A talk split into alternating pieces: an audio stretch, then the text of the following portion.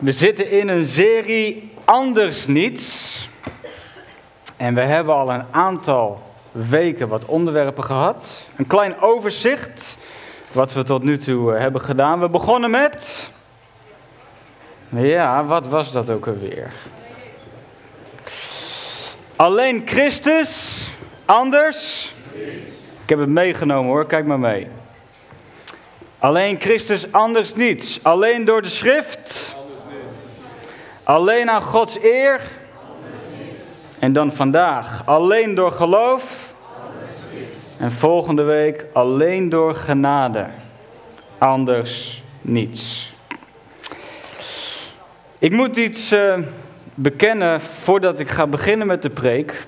En dat is het volgende. Met het voorgangersteam bereiden we altijd deze predikingen samen voor. En toen kwam dit onderwerp, onderwerp aan bod, alleen door geloof. En toen zei ik meteen, daar ga ik niet over preken. En er is een reden. En de reden is het volgende. Ik heb in de afgelopen zes maanden al vier keer hier een preek gehouden over geloof. Dus ik denk, ja, na vier keer van mij hebben jullie het wel gehoord. Ik heb het gehad over fundament van geloof in januari. Waarin ik heb uitgelegd, ons geloof bepaalt ons fundament en ons fundament bepaalt ons gedrag. En dat alles begint bij geloof nog voordat we dingen gaan zien. Hebreeën 11 vers 1. Het geloof legt de grondslag voor alles waarop we hopen en het overtuigt ons van de waarheid van wat we niet zien. Geloof. Waar heb ik het nog meer over gehad? Een andere week. Ik heb het gehad over een vrijmoedig geloof. Het ging daarover dat een persoon met een vrijmoedig geloof vervuld is van de Heilige Geest en daarom ook gehoorzaam is in getuigen. En dat het juist in momenten van druk eruit komt of je een vrijmoedig geloof hebt of niet. Waar heb ik het nog meer over gehad? Ik heb het gehad over heb geloof voor wat God vandaag wil doen. Met andere woorden, als we naar samenkomsten komen om verwachting te hebben voor de werking van Gods geest en voor wat Hij in ons midden wil doen. En wat nog meer, ik heb het gehad over geloven dat je het kunt door Zijn kracht.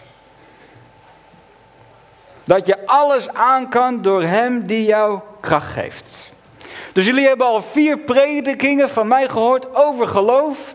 En dan vandaag mag ik spreken over alleen door geloof. Dus toen ik dat deelde met het voorgangsteam, toen zeiden ze, maar nog steeds willen we dat jij gaat spreken over geloof. Nou, ik ga mijn best doen, oké? Ik probeer niet in herhaling te vallen.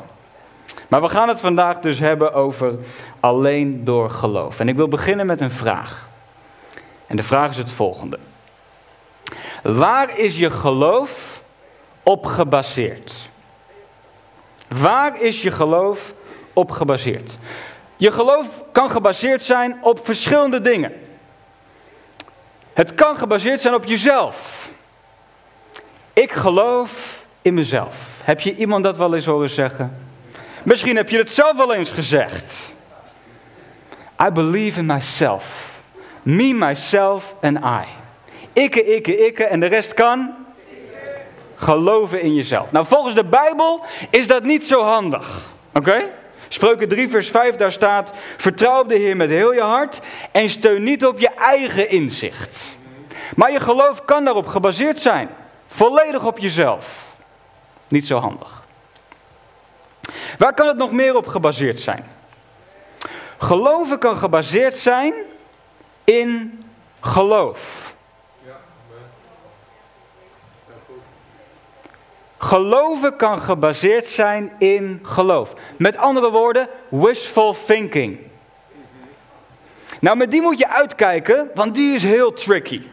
Het klinkt heel mooi en het is ook vaak gelinkt aan de Bijbel. Echter, het verbuigt de Bijbelse waarheid over geloof. Ik zal je een paar voorbeelden geven over geloven in geloof. Hier komt er een. Als God iets niet doet, dan is het jouw schuld, want jij hebt niet genoeg geloof. Als je niet genezen wordt, dan ligt het aan jouw geloof. Of geloof dat al je wensen en plannen uit zullen komen. Geloof het. Of God wil dat iedereen rijk is. En als jij daarin gelooft, dan zal het ook voor jou zo zijn. Dit geloven in geloof is gebaseerd op prachtige gedachten en beloftes. En vele zou je in de Bijbel na kunnen lezen. Maar de focus wordt gelegd op het ding of het resultaat wat je kan krijgen als resultaat van je geloof, in plaats van de focus leggen op God. En daarbij komt de vraag, wat is dan volgens de Bijbel een gezond Bijbels geloof hebben? Wat is dat dan? Het zijn twee dingen. Die de Bijbel zegt hoe dat werkt. In eerste plaats, we moeten geloven in God. En ten tweede, we moeten geloven wat God heeft gezegd. That's it. We moeten geloven in God. En we moeten geloven wat God heeft gezegd. Dus met alles wat je om je heen hoort. Met alle dingen die je voorbij ziet komen. Met alle predikingen die je soms hoort. Met alle dingen die mensen in de kerk soms kunnen zeggen. Vraag jezelf die twee dingen af. Is het gebaseerd op geloven in God en is het gebaseerd op wat God heeft gezegd? Geloof heeft altijd te maken met vertrouwen in God en doen wat Hij zegt. Er is een verschil tussen geloven dat God bestaat en leven volgens het geloof dat God bestaat. De duivel die gelooft dat God bestaat. Maar leeft hij zijn leven door geloof volgens Gods woord? Nee. Hij gelooft wel dat hij bestaat en dat is de werkelijkheid.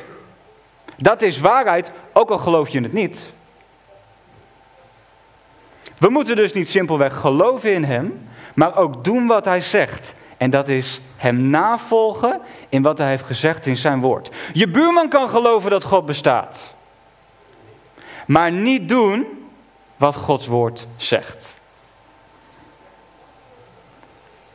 Hebreeën 11 vers 6 spreekt erover. Zonder geloof is het onmogelijk God vreugde te geven. En hier staan de twee dingen. Wie hem wil naderen moet één, geloven dat hij bestaat. En twee, dat hij beloont wie hem zoeken. Met andere woorden, geloof is goed, maar je moet hem ook zoeken. Er moet een actieve houding zijn naar wat er staat geschreven in zijn woord. Nou, ik moet je iets eerlijk bekennen. Ik ga een paar teksten laten zien op het scherm. En dat zijn toch wel een van mijn favoriete Bijbelteksten. Ik word er enthousiast van als ik het leef, als ik het lees. En het doet iets in mij van opborrelen en enthousiasme. De Bijbel zegt namelijk hele geweldige dingen over geloof. Kijk maar eens mee. Marcus 9, vers 23. Ik heb steeds een stukje eruit gepakt om te laten zien. Toen zei Jezus tegen hem: Of ik iets kan doen? Alles is mogelijk voor wie gelooft. Oh yes, yes, yes, yes, yes. Marcus 11, vers 22. Jezus zei tegen hen: Heb vertrouwen in God. Ik verzeker jullie, als iemand tegen die berg zegt: Kom van je plaats en stort je in de zee, en niet twijfelt in zijn hart, maar gelooft dat gebeuren zal wat hij zegt, dan zal het ook gebeuren. En daarom zeg ik jullie: alles waarom jullie bidden en vragen, geloof dat je het al ontvangen hebt en je zult het krijgen. Wow! Dus als ik iets bid en vraag en ik geloof al dat ik het heb ontvangen, dan zal ik het krijgen. Ik ben ziek. Heer, wilt u mij genezen? Wilt u pijn wegnemen? En Heer, ik geloof wel dat ik het ontvangen heb. Volgens Gods woord zal ik het krijgen. Wat nog meer? Marcus 9, vers 28. En nadat hij een huis was binnengegaan, kwamen de blinden naar hem toe. Jezus vroeg hun, gelooft u dat ik dit kan doen? Ze antwoordden, ja heer. En daarop raakte hij hun ogen aan en zei, zoals u gelooft, zo zal het ook gebeuren. Dus zoals ik het geloof, in dat geval de blinde ogen open gaan, dan zal het dus zo gebeuren. En dan als laatste, Matthäus 10, vers 1. Daarop riep hij zijn twaalf leerlingen bij zich en gaf hun de macht om onreine geesten uit te drijven. En let op, en iedere ziekte en elke kwaal te genezen. Dit zijn een aantal dingen die de discipelen van Jezus hoorden en zagen. En jullie kennen waarschijnlijk allemaal wel de grote opdracht in Matthäus 28, die zei: Ga erop uit en verkondig het evangelie en ik ben met je. Maar toen Jezus hier nog op aarde was, was er al een moment dat hij hun erop uitstuurde. Kijk maar in Matthäus 10. Hij stuurde ze erop uit. En wat hadden ze gehoord? Ze hadden gehoord, alles is mogelijk voor wie gelooft. Ze hadden gehoord, alles waarom jullie bidden en vragen, geloof dat je het ontvangen hebt en je zult het krijgen. Ze hadden gehoord, als je het gelooft, dan zal het ook gebeuren. Nou, als ik dat zou horen van de Heer Jezus, dan zou ik heel zelfverzekerd op weg gaan. Ik zou heel enthousiast op weg gaan.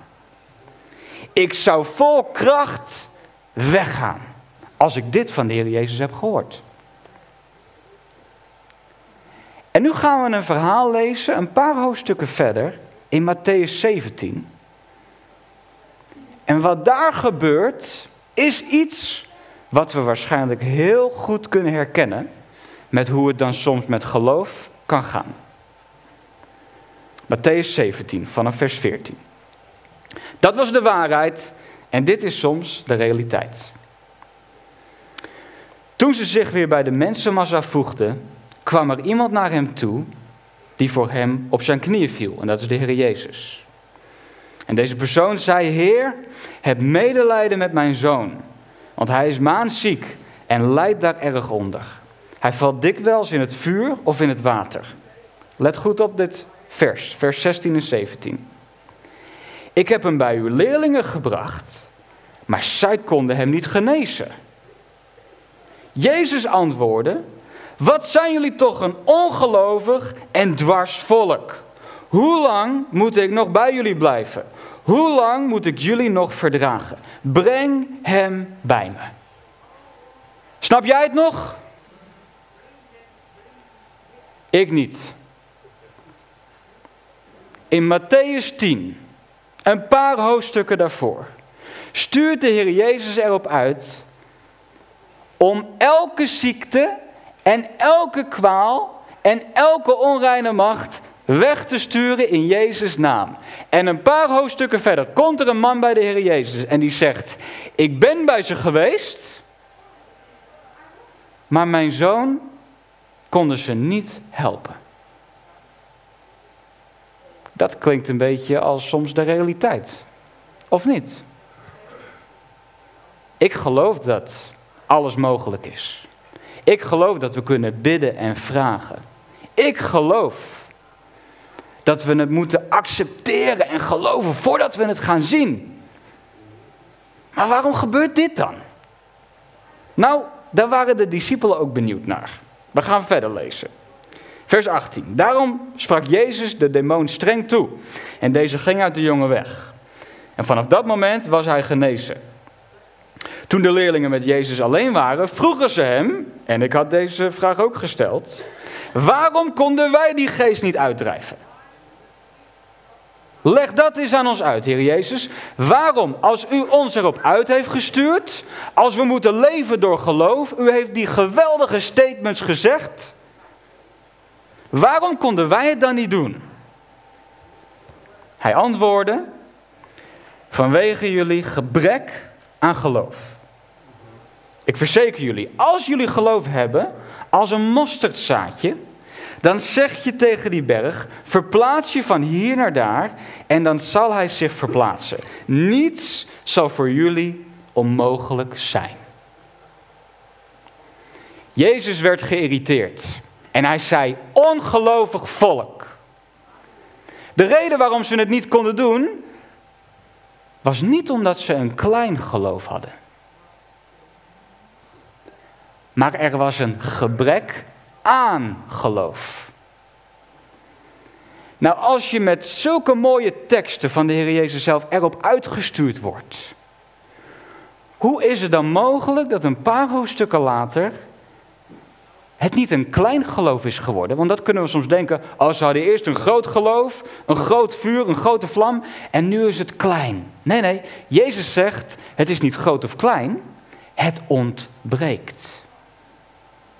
Het ontbreekt. Het gaat er niet om hoe klein of hoe groot je geloof is, maar hoe echt je geloof is. Echt geloof is gefocust op God en op zijn woord. Ik weet niet wat er gebeurd is in de tussentijd met de discipelen. Maar als we de woorden van de Heer Jezus aan mogen nemen, dan was het geloof wat ze hadden niet echt. Ik heb iets meegenomen.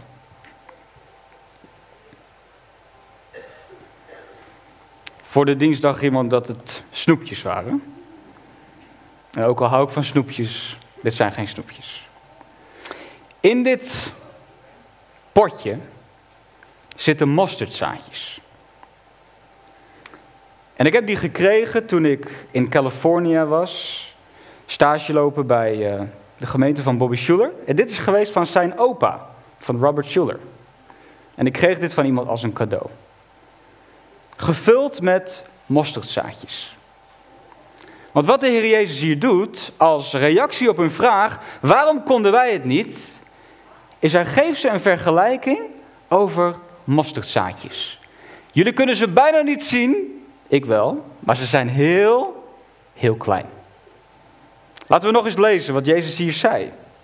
Hij zei, ik verzeker jullie, als jullie geloof hebben als een mosterdzaadje, dan zeg je tegen die berg, verplaats je van hier naar daar en dan zal hij zich verplaatsen. Niets zal voor jullie onmogelijk zijn.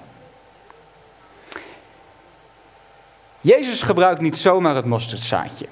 Er zit een belangrijke les in dit mosterdzaadje. Het zaadje is in eerste plaats heel klein.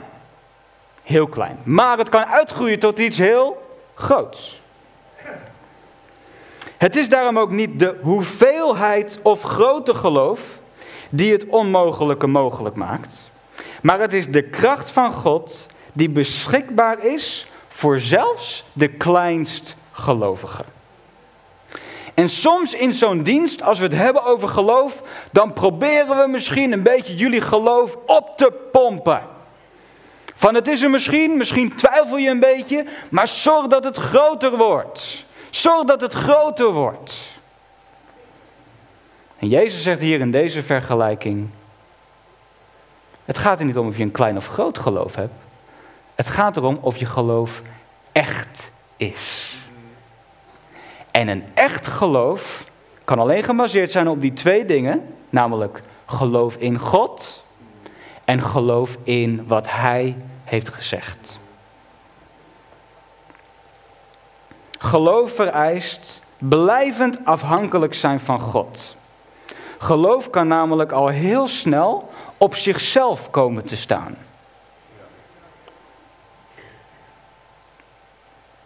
We geloven in genezing. Oh yes, halleluja. Maar ik geloof dat God kan genezen. Ik geloof in voorziening. Ik heb het meegemaakt.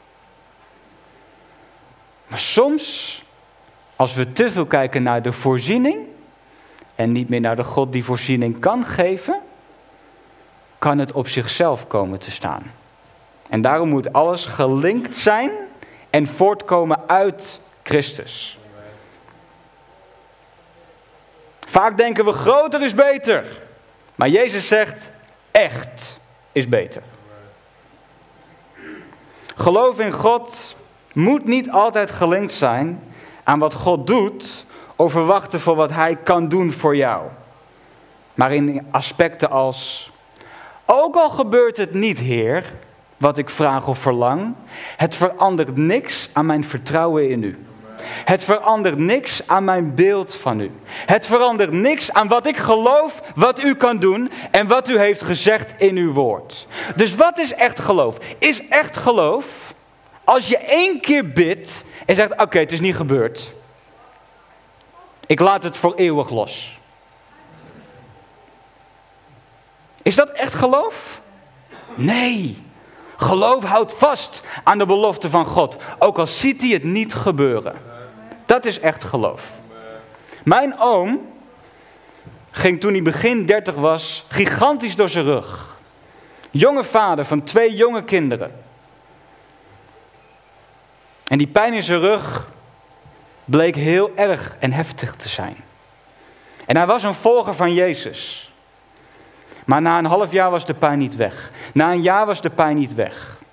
En hij moest een operatie krijgen. Oh, hij had geloofd dat God hem daarvoor zou genezen. Maar dat gebeurde niet. Het gebeurde niet. Twee jaar, drie jaar, vijf jaar, tien jaar later nog steeds pijn. Nog steeds pijn. Als familie stonden we om hem heen. Hij was half afgekeurd. Jonge man. Heer, waarom gebeurt dit? Ik zie de belofte in uw woord. Ik ga naar genezingsdiensten. Ik zie. Ik zie andere mensen. Waarom? Waarom? Vijftien jaar later. Vier operaties later. God raakte hem aan. En het voelde alsof dakpannen op zijn rug lagen en er afvielen. Een paar dagen daarvoor was hij naar de dokter gegaan. Die had een scan gemaakt. Die had gezegd: Je rug heeft er nog nooit zo slecht uitgezien. Alle spieren en pezen en pennen. Het was één slagveld, zei de dokter. God raakte hem aan en de pijn was weg. Hij ging terug naar de dokter. De dokter maakte weer een nieuwe scan. En het zag er precies hetzelfde uit. En tot op de dag van vandaag, het is een paar jaar later. Zijn rug ziet er hetzelfde uit. Verschrikkelijk. Het kan niet. Maar hij heeft tot op de dag van vandaag geen pijn gehad. Maar hij heeft ook 15 jaar lang, met vallen en opstaan, vast blijven houden aan geloof in God. Dat is echt geloof. En soms gebeurt het niet. Soms gebeurt het niet. Jullie weten, ik heb het al eens eerder verteld. Toen ik negen was, heb ik een vriend verloren aan kanker. Uit een christelijk gezin. Met een profetische woorden al over zijn leven. Als evangelist. Hij heeft het niet gehaald. En dit gaat niet alleen over genezing. Het gaat op elk gebied van ons leven. Maar wat is echt geloof? Echt geloof is geloof in God en geloven in wat Hij zegt. Ik heb het gezien dat demonen werden uitgedreven. Ik heb gezien dat zieke mensen werden genezen. Ik heb gezien dat God kan voorzien. Eén klein verhaaltje. Toen ik net op de Bijbelschool zat in Amerika, het kostte ontzettend veel geld, dus ik had weinig geld uh, over. En in augustus was ik heen gegaan naar Amerika met allemaal zomerkleren, maar toen kwam de kou eraan. En ik had geen winterjas. Dus ik zei, Heer, wilt u voorzien in een winterjas? Want zelf heb ik niet veel financiën ervoor. En zei ik, Heer, als, als ik u dat dan toch vraag, zou ik wel een, zo'n lange grijze jas willen met van die leuke zwarte knopen. Ja, je kan alles vragen, toch? Een paar dagen later er kwam zo'n Afrikaanse bijbelschoolstudent naar me toe. En zei, broeder, I have something for you. Can I come to your room? Ik zei, kom, kom, kom. Dus hij kwam naar mijn kamer. En hij liet daar een jas zien die hij eerder had gekocht, nog nooit had gedragen. En hij paste perfect. En hij was ook nog grijs en lang met zwarte knopen. Nou, dat gaat niet met alles zo. Want ik heb ook wel andere wensen van dingen die ik zou willen. Maar op dat beginpunt in mijn Bijbelschooltijd gaf mij die jas. Dat was voor mij het bewijs dat Gods woord waar is. Dat Hij voor me zorgt. En dat ik Hem in alle dingen kon vertrouwen, hoe het ook zou gaan. En zo kunnen dat soort getuigenissen een rotsvast vertrouwen geven. Maar het zijn niet de getuigenissen waar je op kan bouwen, want dingen veranderen soms en ervaringen gaan soms heel anders.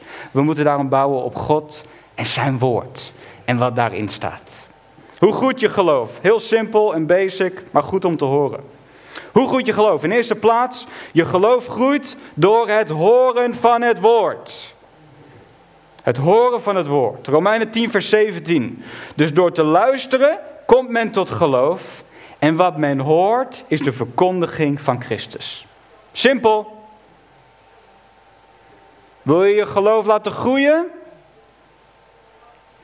Hoor het woord. Wat nog meer? Door het lezen van zijn woord. Ja, maar ik hou niet van lezen. Dat maakt niet uit. Je moet het lezen. Je moet het lezen. Johannes 20, vers 30. Jezus heeft in het bijzijn van zijn leerlingen nog veel meer tekenen verricht die niet in dit boek staan. Maar deze zijn opgeschreven opdat u gelooft dat Jezus de Messias is, de Zoon van God. En opdat u door te geloven leven ontvangt door zijn naam. Het is opgeschreven zodat je zal geloven. Lees Gods woord. Dit is het enige waar je geloof op kan bouwen en baseren. Alles van deze wereld verandert steeds. Mensen, dingen, situaties. Maar God verandert nooit. Hij is gisteren, vandaag en tot in eeuwigheid hetzelfde. En zijn woord verandert ook nooit. Dus bouw je geloofsleven op Hem. Bouw het op Hem. Bouw het op Hem. En als laatste, ik wil je dit meegeven. Om gewoon even die onderscheiding te maken. De verschillende vormen van geloof die we terugzien in Gods woord. In eerste plaats worden we gered door geloof. Je wordt gered door geloof. Efeze 2, vers 8. Door die genade bent u immers gered, doordat u gelooft. Ja? We komen tot geloof doordat we geloven in Hem. Je kan niet tot geloof komen als je niet gelooft. Ja? Dat is waar het allemaal mee begint. We worden gered door geloof. Wat nog meer? Gods woord draagt ons op om te leven door geloof. Romeinen 1, vers 17. De rechtvaardige die zal leven door geloof. Ja? Je bent ooit gered door je geloof, maar dat is één ding. Ja? Je moet dagelijks leven door geloof. Vanuit zijn woord vasthouden aan de belofte van de Heer. En dan ten derde, er is een vrucht van geloof. De vruchten van de Heilige Geest die zichtbaar worden in gelovigen. Daar staat geloof ook tussen. Dat heeft te maken met je karakter. Laat jij als persoon in je karakter zien. Niet alleen dat je vrede hebt en vreugde hebt, maar dat je geloof hebt. Het is een vrucht. Het is een vrucht. En dan als laatste de gave van geloof. In 1 Corinthians 12, onder andere, staan een aantal gaven beschreven. Die de Heilige Geest geeft aan ons. En één daarvan is de gave van geloof. 1 Corinthians 12, vers 9. De een ontvangt van de geest een groot geloof. En de ander de gave om te genezen. Nou, wat is deze gave? Deze bijzondere gave van geloof is om volledig en onwankelbaar op God te kunnen vertrouwen in een moeilijke situatie en daarbij bereidwillig te zijn om direct Gods aanwijzingen op te volgen. En er zijn sommige mensen, ook hier, die deze gave hebben. Ja? Als er een situatie voordoet die uitdagend is, maar je weet, God heeft gesproken. Je weet, dit is iets wat hij wil doen. Dat zijn de mensen die in de bres gaan staan en zeggen: Jongens, ik weet dat er heel veel gaande is. Maar we moeten blijven geloven wat God gesproken heeft. Dit zijn de mensen die stappen kunnen nemen. Die voorop kunnen gaan en zeggen: Nee, nee, we gaan de rivier door. Nee, nee, we gaan de stad innemen. We gaan elke dag om die muur heen lopen. De gave van geloof. En je mag God daarom vragen. Je mag God overal om vragen. En dat vind ik het mooie aan God. Hij is een liefdevolle vader. Hij weet wat we nodig hebben. En je mag hem alles vragen. Of hij het je geeft of doet, is wat anders. En daarin mag je hem vertrouwen. In alle gebieden van je leven. Ik wil afsluiten met een vraag. En de vraag is het volgende. Waar geloof je God op dit moment voor in je leven? Waar geloof je God voor op dit moment in je leven?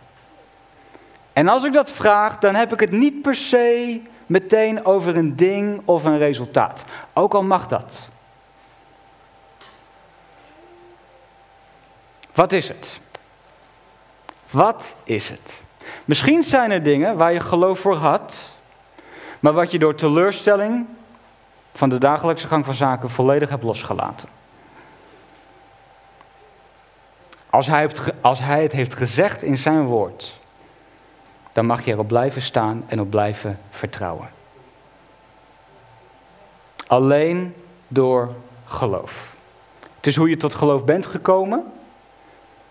En God is waar en hij maakt zijn belofte waar. En ik wil je meegeven om te blijven vertrouwen op Hem en op Zijn woord. Amen. Ik wil het aanbiddingsteam naar voren vragen. Laten we een moment bidden, bidden met elkaar. Heer Jezus, dank u voor uw woord.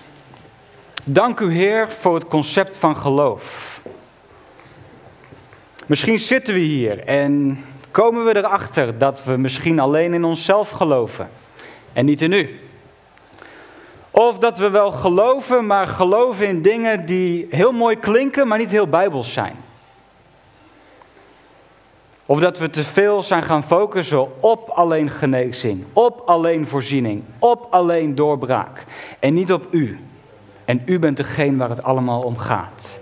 Heer, als dat zo is vanmorgen en we willen ons hart daarin veranderen, dan willen we dat naar u beleiden. Door te zeggen, Heer, in alle dingen wil ik u geloven en geloven wat u heeft gezegd. Heer, vergeef mij als ik alleen maar geloof in mezelf en wat ik kan en wat ik tot stand kan brengen.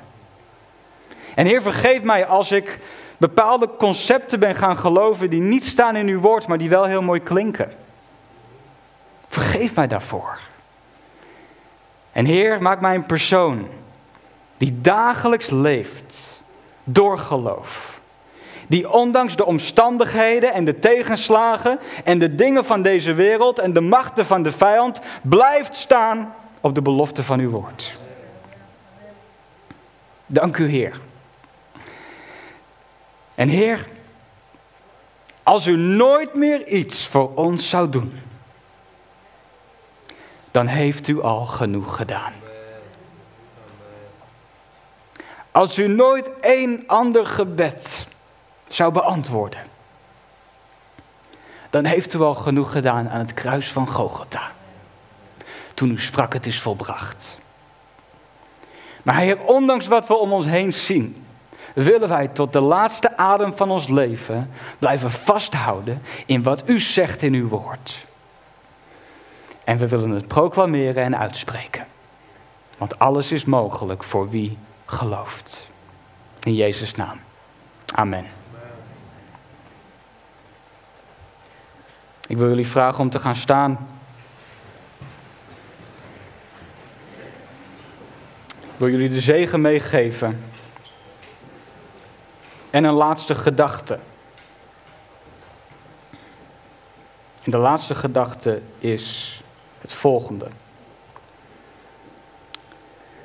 Als geloof niet lijkt te werken, focus dan niet op de werken, maar van degene waar geloof vandaan komt. God. Laten we onze handen voor ons houden, als een teken van ontvangen. Heer, dank u wel voor deze gemeente.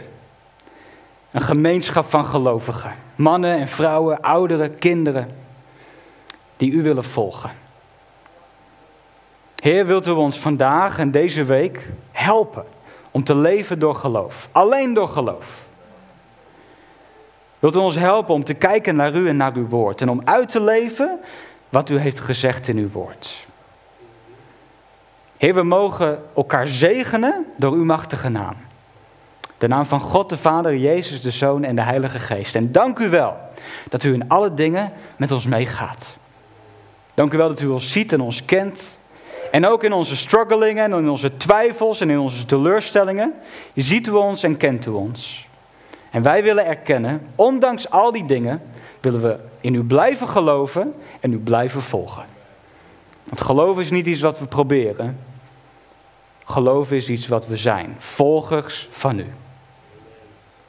En zo mogen elkaar zegenen in de naam van Jezus. Amen. Amen.